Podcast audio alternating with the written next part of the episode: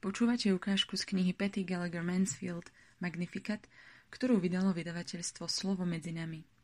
Knihu si môžete objednať v našom e-shope www.slovomedzinami.sk Šatník mojej mamy Potom, čo vďaka zasveteniu sa Márii začneme mať s ňou, našou matkou, dôverný vzťah, začíname prežívať jednu úžasnú skutočnosť.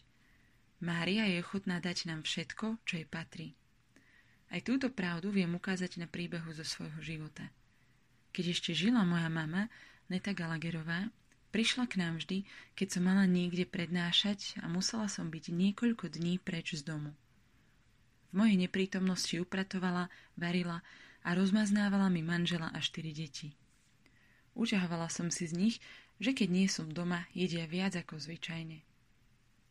Keď mi takto mama prišla pomôcť posledný raz, Mala už rakovinu na pľúcach aj na mozgu, no túto diagnózu jej stanovili až neskôr. Tesne predtým, ako mala odletieť k nám domov, aby mi pomohla, napadlo mi, že by som si od nej mohla požičať pár vecí. V jeden deň som jej zavolala. Mami, vieš, tá tvoja čierna vlnená sukňa, dobre by sa v nej cestovalo. Myslíš, že by som si ju mohla požičať? Samozrejme, súhlasila. Na druhý deň som volala zas. A čo ten tvoj biely sveter, mami? Ja nemám sveter s vreckami. Mohla by si mi priniesť aj ten? A napokon som si spomnula na kapsu, ktorú používala na letenky a páčila sa mi. Takže ďalší telefonát. Mama, máš ešte niečo, čo by som potrebovala, ak ti to nevadí?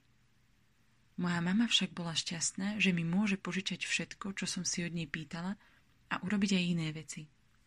Pri tejto konkrétnej ceste trvala na tom, aby som použila jej kufre, ktoré boli ľahšie ako tie moje.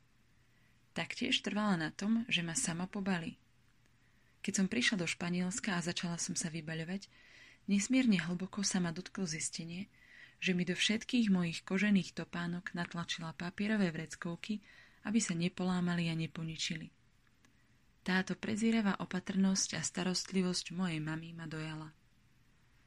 Po smrti svojej mamy som si uvedomila, že táto udalosť je dôležitou lekciou o Márii, ktorá je v najvyššej možnej miere našou nebeskou mamou.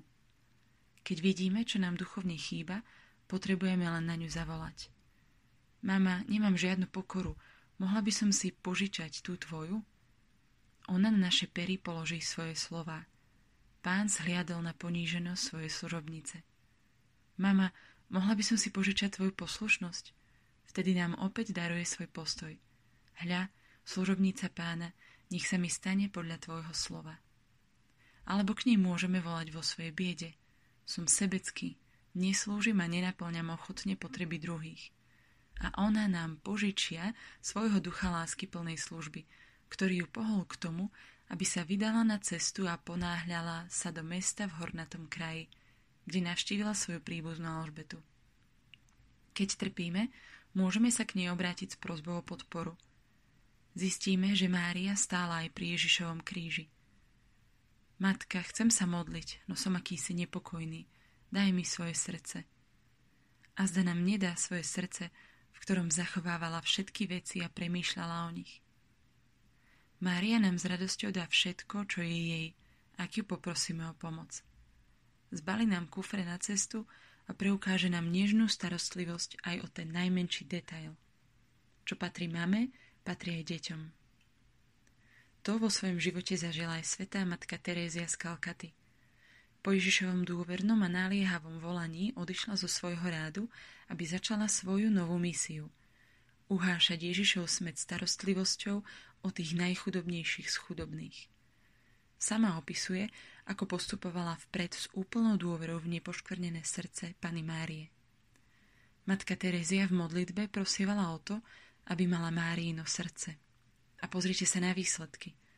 Možno by sme sa túto jej krásnu modlitbu mohli modlievať aj my.